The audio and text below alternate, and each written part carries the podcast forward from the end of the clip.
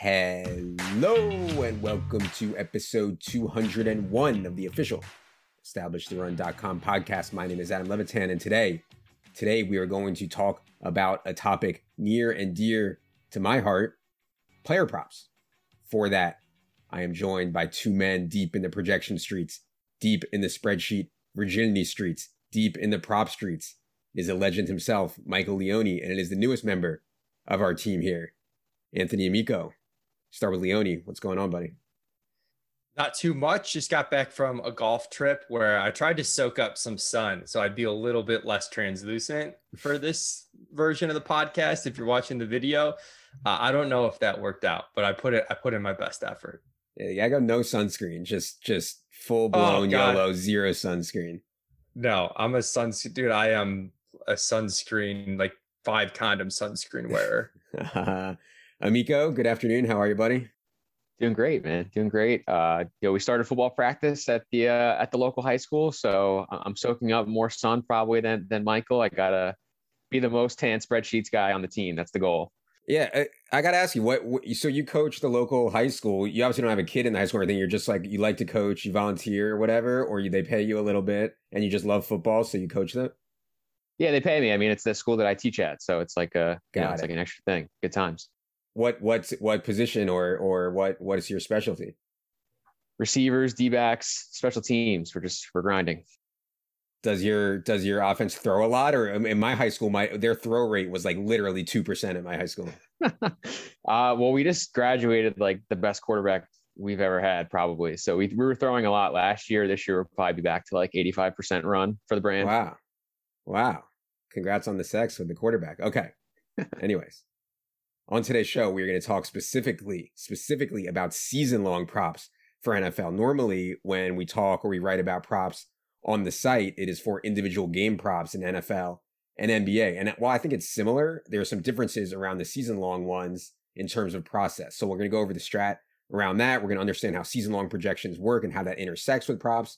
We'll talk about some important notes for beating this market, and then we'll go over some stuff we've taken. And I just want to note that one of our goals here for this season is to place a way, way, way bigger, more emphasis on props. We're going to have a whole props team for this coming NFL season, and Amico and Leone are going to be part of that as well, as long with myself. And so I'm excited about that.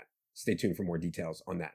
Before we get into it, I want to remind everyone this show is indeed brought to you by our friends at Underdog Fantasy. Best way to get ready for DFS season, aka the best season, is to be in the real money best ball streets, and Underdog undoubtedly has the best platform for that. If you're a draft kit or bundle subscriber, you get $10 free on Underdog. New players get $35. Head to the best ball tab on the site and go to how to claim your Underdog credit for instructions. Okay. Season long props. First thing I want to discuss is projections. Leone, why don't you walk the people through our process for season long projections and how it differs from the process for DFS projections? Yeah, it's a little more conservative than DFS projections because we know over the course of an NFL season, like there's going to be a lot of chaos, right? There's going to be injuries, busts, breakouts, and whatnot. Whereas for DFS, going into a specific week, we feel pretty good that Julio Jones and AJ Brown are going to see 55% of the team's targets, like just based on what they've done, they're healthy going into the week. We can project that going into this season. We will probably dial that back a little bit. We know that just due to blowouts too and injuries that some of these other guys are going to get volume. So quite often we actually have like over 100% of the team's market share of targets projected, and then we scale it down, and that's like how we end up conservative. So if we have 105% targets, then we'll scale that down to 100%. So it all nets out. And the numbers work nicely, and it ends up being a little bit more conservative. Zooming out a bit more, I should also note that it's less matchup driven. Of course, we don't try to go too crazy. Defense year over year really isn't super stable, so we don't go too crazy with the schedule. The one thing I'll do, and Jack Miller's helped me out with this, some of the books and even some of the good books, they'll have projected spreads for every week of the NFL season. So we can kind of get a sense of what a team's average team total is going to be, what their average game script is going to be based on the spread. So that'll feed into the team play calling, the team scoring. stuff. So that's important, but we just want to get a sense of like, how many plays is the team going to run? How do we divvy that up between pass run? And then when we divvy that up between pass run, we start implementing percentage shares based on rush attempts, targets, pass attempts, what have you. And then we're doing some sort of efficiency adjustments for players based on, you know, some off-season work I've done, like how much regression we layer in. If a guy's had 11, you know, yards per catch the last 3 years, like what should it really be? And then it kind of all comes together. And that's the long-winded way of how we do our season-long projections and help to pump those into the ETR rankings. It strikes me, Amico, that our weekly rankings are going to be way tighter in range of outcomes than the season-long ones. Like projecting a full season is so hard because there's going to be so much that happens over the course of a 17-game season. It's really hard to project. As Leone said, in a given week, we can be way, way, way more accurate. Do you agree with that, Amico? And how does that change how you think about props from season-long versus weekly?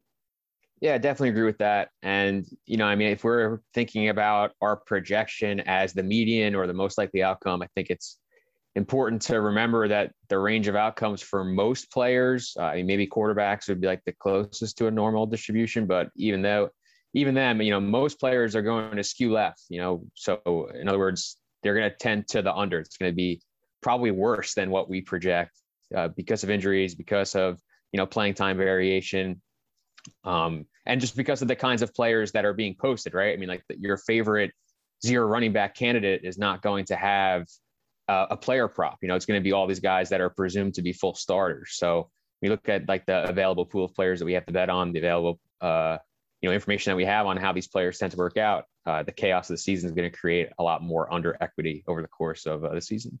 Yeah, and we're going to talk more about that in a minute. I know there's always a debate, Leone, about projections versus rankings, right? And one reason we don't publish the season-long projections is because people take them as rankings when they shouldn't. There is a lot more nuance that goes into rankings. You can't just take a season-long projection and make that your draft board. I don't think, at least. But, Leone, how do you think about this whole debate between projections versus rankings?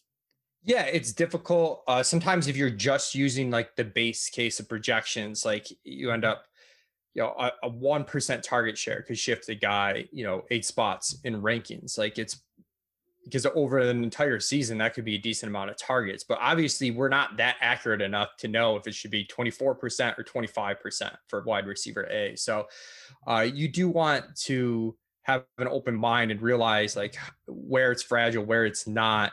And one of the things that I do is I bake in like an upside scenario for players. So some, you know, Russell Gage, for example, for Atlanta, we have him in his upside scenario, like not that much different than his base case, right? Like he's going to play this slot role. He's going to see a certain amount of targets. You know, even if Ridley goes down, he's not the type of player that can fill a ton of targets. Whereas you have someone like Antonio Brown for Tampa Bay, if Chris Godwin or Mike Evans goes down, Antonio Brown's targets can skyrocket from what his base case is. So we do want to layer that in. And similar for running backs, it helps with those running backs that have upside, like a Tony Pollard behind Ezekiel Elliott. You know, it might not be a huge probability hits his upside case, but he's one of the guys we know if Zeke gets hurt, like it's wheels up for Tony Pollard. It's going to be an absolute boss of a season for him. So layering that in along with the base scenario really helps on the rankings front to get away from drafting the guys that have like these okay projections, but they're not going to really have a meaningful fantasy season. They're not going to be league winners, especially in managed leagues, and then pushing a little bit more towards the guys that have like maybe a little bit worse projection, but if things break right, they can have like a super meaningful impact on your team's win rate. Yeah, I think that makes sense a lot. And along those lines, like, let's think about this. I think all of us bet the Derrick Henry under 1,600.5 yards on DraftKings back on June 17th. But, Amico, in our projection, we had Derrick Henry projected for 1,794.2 yards as his projection. I'm almost never during the regular season betting something that is that far over our projection, taking under on something that's far over our projection. I thought it was right on season long for a lot of reasons that we're going to get into, but are you following what I'm saying here, where it's a bit counterintuitive, where we can have a guy projected for more than his total, but the under is still a good bet And I know you're, I think you're on the Derrick Henry thing. I think you found even a better line than the 1600, but yeah. What do you think about that? No, I totally agree. I mean, that's kind of what we're trying to do is take advantage of the chaos that can happen over the course of the season. I mean, we might project some of these players for more yards than the line and still go under just because, you know, the number of different things that can happen over the season to impact Derrick Henry's totals. You know, more of those things are going to be negative and more of those things are going to keep him from meeting that number. I mean, it could be as simple as, you know, them just not playing a game, you know, like if they have something clinched up at the end of the year, they sit out a week, you know, guy gets hurt, guy comes out for a few series even. I mean, those little things add up over the course of the year. Yeah. I mean, to be clear, Leone, we're projecting Derrick Henry and all these guys to play in roughly 17 games, right? And so that's kind of where some of the disconnect is with these props, right? Yeah, like I said, we're a little bit conservative sometimes with the overall volume in terms of breaking down the actual shares, but that is in part because we are aggressive on the games played. You know, we don't do a lot of stuff with, you know, Will Fuller's injury prone. We're going to knock, you know, we try not to do too much. There might be some guys that are aging a little bit that we might pull back the target share a little bit more, but we're generally not projecting full games missed unless it's like a known thing, you know, a known injury heading into the season, a known suspension, that type of thing. So that's, so we're generally like a little bit high, even though we're conservative on the target share because we're optimistic on the games. It kind of nets out slightly optimistic in the total range of outcomes. And I think maybe the market's catching on to this, but people still aren't. Like, trying to project injuries is just such a crazy thing. When guys come in healthy to the year, I mean, that was really the only, if Will Fuller didn't have an injury history last year, he legit would have gone in the third round. You could have gotten him 6th, 7th, 8th round, 9th round this time last year. I mean, it was just such a print fest. All you had to do is say, hey, we are not that good at projecting injuries. And the data shows that we're not when guys come into the year healthy. Okay. Let's get a little bit process stuff here, Amico. So in NFL markets, like sides and totals, maybe across, you know, you could have access to 20 books. Maybe you get a half point of delta. Maybe like one book has 3.5, one book has 4, maybe, if you're lucky. But in props, I mean, it is absolutely insane how far some books are off from one another. So in my opinion, if you're serious about this, if you're serious about betting props season long or weekly, and you do not have money on every single site that offers props, you're just not doing it right. So Amico, what is your process for line shopping this stuff? We'll talk mostly about season long now. We'll do another podcast closer to season, talk about line shopping for weekly. But for season long right now, what's the process for looking for the best possible lines and picking off some bad numbers? I know you're in New Jersey, which is probably the best. But New Jersey and Colorado, I would say, are probably the best right now in terms of number of books available. Yeah, I mean, it's the mecca right now. Like I literally have money on what, 6 different sports books. Like, and I just keep them pulled up all day. Like I just have a Chrome tab.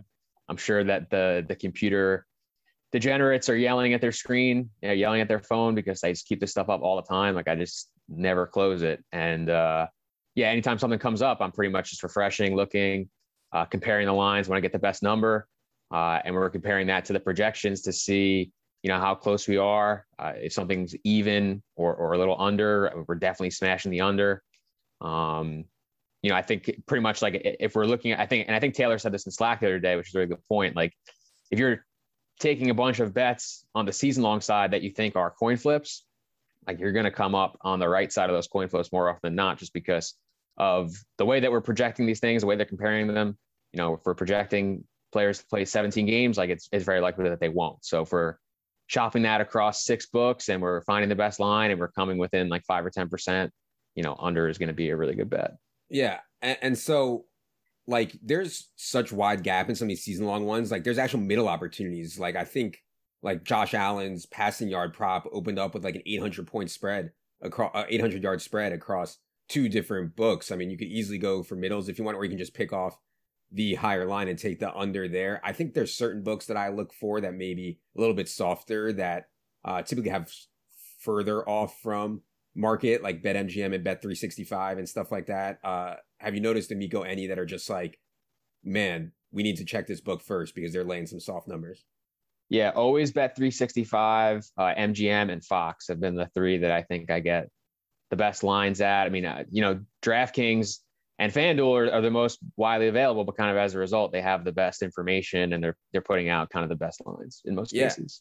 Well, one thing I would say about DraftKings and FanDuel, A, their menu, at least in season, is massive, and credit to them for putting it up. And B, like, a lot of these books are going to limit you very quickly if you have like any pulse on props. Like, you're going to get limited very quickly. In my experience, like, DraftKings and FanDuel have still let people get 200, 250, and maybe they'll cap it out there. But I know it doesn't sound like a lot maybe to a lot of people, but for props, like, that's not bad. And so credit to DraftKings and FanDuel for having a big menu and also allowing people to bet, you know, reasonable 200, 250. Is that, have you noticed that at all, Amico, as you've been firing at these?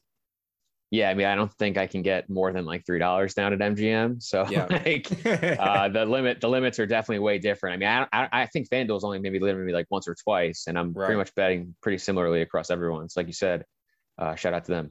Yeah, for sure. Yeah, and like I said, like, we're not going to get rich here, but one of the reasons that it's so soft is because they're not allowing people to bet 1,000, 5,000, 10,000 on these. If you only allow people to bet 200 or 300, well, you can have this as kind of a marketing thing. And people like it, and I like it. It's fun. Okay.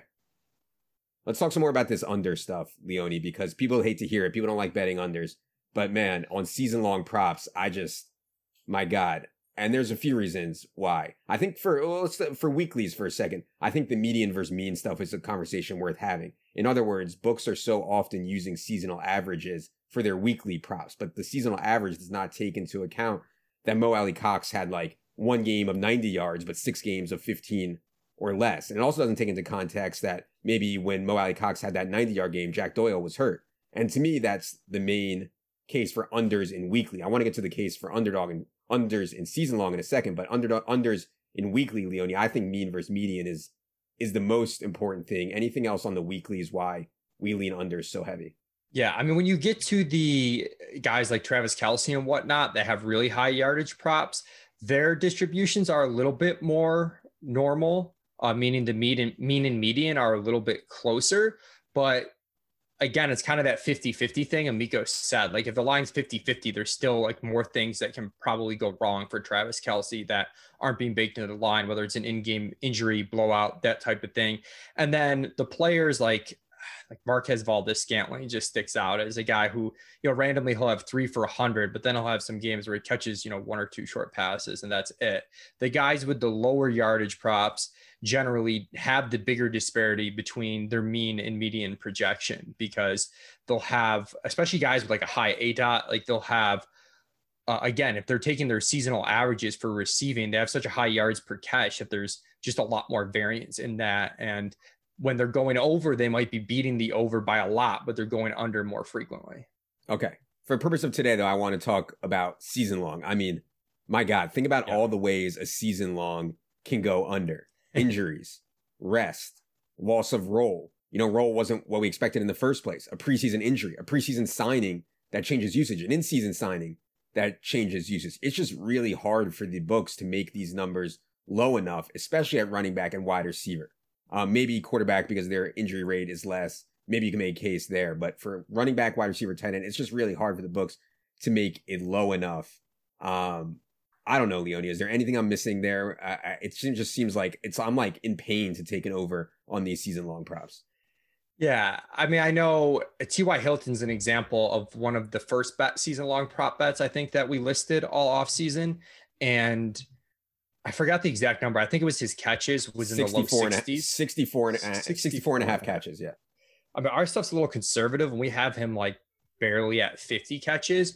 But that's just an example of a bet where he can play 17 games and not hit it, right? We can make a decent argument for him not hitting it, for being a coin flip, maybe even being slightly on our side. But even let's say it's 50-50 over 17 games. The things that can go wrong, you know, Paris Campbell, Michael Pittman are there. It's a new quarterback. It's a run-heavy offense. It's very spread out target shares in this offense. Like, you can tell yourself a lot of ways that this goes wrong for T.Y. Hilton before even factoring in a bit more of the age model and injury stuff. And that's just why we really like unders, because we feel pretty confident we're not getting a bad line, right? Like, it's, and the overs, you have to be a bit more careful, where it's a little easier to fall into a trap, so to speak, because these hidden, like, unseen edges generally push things under. There's less of them that push things over. We do want to be aware of, you know, younger players that could break out and see bigger roles and where we're susceptible there. But Hilton's a great example of you know, an aging player in an, you know, kind of an uncertain spot where all the things that seem like they could break differently than you're expecting, most of them would break negatively and not positively. Yeah. And just like specifically on T.Y., I think they're going to play a pretty heavy rotation again at wide receiver. Would surprise me if T.Y. Hilton was playing like 95% of the snaps. Other one that we took, Miko, was the Kadarius Toney under 535 yards. I think that was on Fox Bet at -110. Obviously, Kadarius Toney enters the year with a very uncertain role. We did take an over, though, and I want to touch on this for a second because I just got done with this rant about how it pains me to take overs, but I did take one. I think you took it too, Amico. It was Rondale Moore over 500.5 receiving yards. And God, I as I was like taking it, I was like, God, this is so bad. But I think Rondale Moore is going to play the Larry Fitzgerald role, which yielded 5.5 targets per game last year, except Rondale Moore is actually going to be productive for him. Like in the horizontal raid, throw it horizontally to Rondale Moore, let him do stuff after the catch. I think he's going to be really effective. I think he's going to be more effective than Christian Kirk. But again, we are projecting a role here. That said, 500.5 is very low for a player in this offense. Kadarius Toney, 535.5. He could be the number 4 wide receiver, maybe number 5 option in the pass game behind Evan Ingram as well. So that's my case for the over. I'm embarrassed to say that I took an over, though. Amico, it's kind of humiliating. Do you want to talk specifically about the Rondale Moore bet? Yeah, I mean, I think that in general with these younger players and a lot of times the rookies, like the books are just not factoring in the context. Like they're not grinding the, you know, the Athletic and the news to figure out like what these guys' roles are. They're just looking at, you know, historical averages for rookie receivers, you know, maybe based on draft round, but like that's it. So that's why you get guys like Toney and Moore who have, you know, basically the same receiving prop despite having like vastly different roles. I mean, Moore in an offense that's going to be as up-tempo and pass-heavy as Arizona can be. And in the role that we're projecting, like, I mean, he could play 10 games and get there. So those are situations like, I mean, to take an over, I know it kills you to do, but it's like the over, some of these over situations, it's like, if the gap is like 30% or something from what we think is what we're projecting or what we think is reasonable, like that's a situation we take an over, but it definitely has to be, you know, I like to think of it as just like shaving a few games off. Like, you know, this guy plays 12 games. Is he going to get there? And if so, you know, and then I'm thinking more about the over. Yeah. And go ahead, Leone. I just want to jump in too. I think, and Amico kind of hit on this, but some of these books seem like they're making their initial lines off historical stuff. So they're looking at the draft position of Toney and Rondale Moore, and they have similar lines. But when you really look at it, like the type of players they are and the competition in front of them, and Kadarius Toney, you know, his bull case for percentage of targets is almost Rondale Moore's base case for percentage of targets. And again, when you asked me about season-long projections, your Rondale Moore is a guy that has a pretty big gap between what we have his base projection at, which isn't that much over the over. You know, it's a little scary if you're just looking at that. We've got him at 550 receiving yards, but he could see... And that's with a low teens target share, though, in an offense, as Amico said, runs a lot of plays. Like he can get there with a pretty obvious target share that we're expecting there. But then the bull case for him is he sees like 20% of the team's targets. Like he's the clear number 2, and they just get him the ball in the short area of the fields so much. And in those bull cases, he's hitting it every time outside of injury. Speaking of overs, we got a question from someone about Clyde Edwards-Helaire. This one is up on DraftKings right now, I believe, 850.5 rushing yards. I wasn't even really tempted to take this one. I like Clyde Edwards-Helaire. I'm not sure that his role was secure enough for an over the course of a 17-game season, though. I don't feel strongly about it, though. It does seem pretty low for someone in the Chiefs offense. Did you see that one, Amico? Do you have any thoughts for the people on the CEH over under 850.5 rush yards? Yeah, I mean, I honestly think that line's like kind of right. Like, I don't see like a huge gap between that and like what is reasonable outcome. I mean, I think the reason that we like a guy like Clyde Edwards-Helaire in fantasy is because of what we think the receiving production could be in a good offense, what the touchdown production could be in a good offense. You know, I don't know if like the Chiefs are going to run the ball enough and specifically run the ball with one back to get there in a bunch of cases. And then you obviously include a bunch of the injury stuff with running back. That's kind of a pass for me. Yeah. Leone, I think, likes an over, though. Embarrassing. This is humiliating, Leone. I think Leone likes Baker Mayfield over 3,850.5 passing yards. And Leone's apparently not alone. Leone must be telling other people, because now the over is minus 124 on DraftKings. Leone, this is kind of embarrassing. But I think I don't like this line movement. For the quarterback position, though, it's clear the injury rates are lower. Does that make you change anything when you look at the quarterback totals for these season-long props? As embarrassing as it is to take an over, I do think this is a case where the lines are just set based on Baker Mayfield's last three seasons. Like, the line of 3,800 yards is basically where he's been at each of his first three seasons. And I think there's a lot of reasons we should expect him to exceed those expectations. The first reason, and I've written about this in regards to the Browns as like a sneaky stack in best ball, is their pass rate over expectation at the end of the season last year, the last handful of games going into the playoffs, was a lot higher than when they were crazy run heavy to start the year. And then they were crazy run heavy in the middle of the year because they played in some insane weather games that, even with the bad weather in Cleveland, are unlikely to repeat. So it's a team that runs a lot of plays. So if they shift their pass rate from, you know, mid 50% to about 60%, which still isn't that high, I think the attempts are going to be there. I think he's got efficiency out, second year in this offense with Stefanski.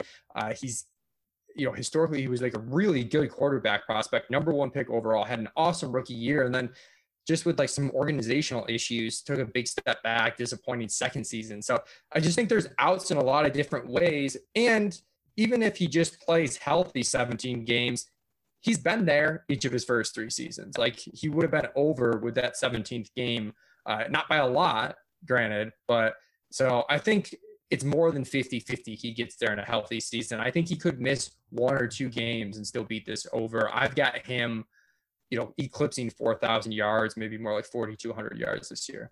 Yeah. Do you think Baker is going to have a good season? Do you think that they will pass the ball maybe a little bit more than they did last year? Last two things I want to talk about, Amico, are these running back lines that on first glance look really low. And this is where, like, I don't think books are out to trap people, but these are like trappy kind of lines. Joe Mixon, 1,000.5 rushing yards. Najee Harris, 1,000.5 rushing yards as their total. And people are like, oh my God, Najee Harris is going to get 350 carries. How is he not going to get to 1,000 yards? Oh my God, Joe Mixon is such a great talent. They are featuring him even more this year. How is he not going to go over 1,000 yards? For a lot of the reasons we already talked about is why I'm afraid to take stuff like this, but I can just feel people being like, oh my God, easy.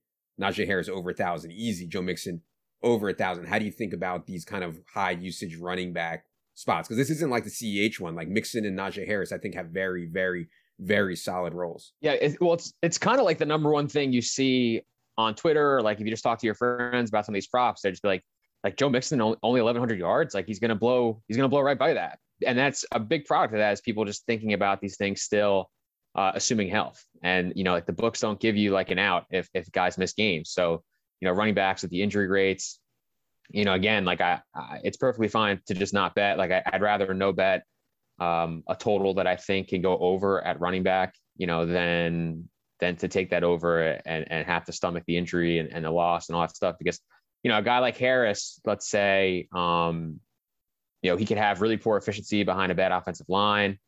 His role could be a little bit smaller than we think. You know, there are some other ways that he can miss without injury. And then obviously you factor that stuff in and you're like, okay, well, this is actually just not a great bet. So, you know, I think some of those like more trappy lines that look like clear overs at running back, those are to me just no bets. They're not bets that I'm looking to take. Yeah, for sure. There is a, I don't want to say limited, but there's a smallish menu of these season-long props up right now. I am going over them when they come out with our props team and posting them. If you have our draft kit, which is just $35, you have access to everything that I've taken so far and our team thinks is good so far. And I'll continue to post those as more and more get released. I think as we get closer to the season, we'll see a ton more. So if you're interested, go ahead and check that out in the draft kit. I enjoyed this. Hope you guys did as well. Driving across the country tomorrow, me, Jerry, and the open road. Two best friends and the open road for roughly 24 hours of driving. So just one podcast this week for you all. Hope you enjoyed it. For producer Luke, for Amico, for Leone, I am Adam. Good luck, everybody.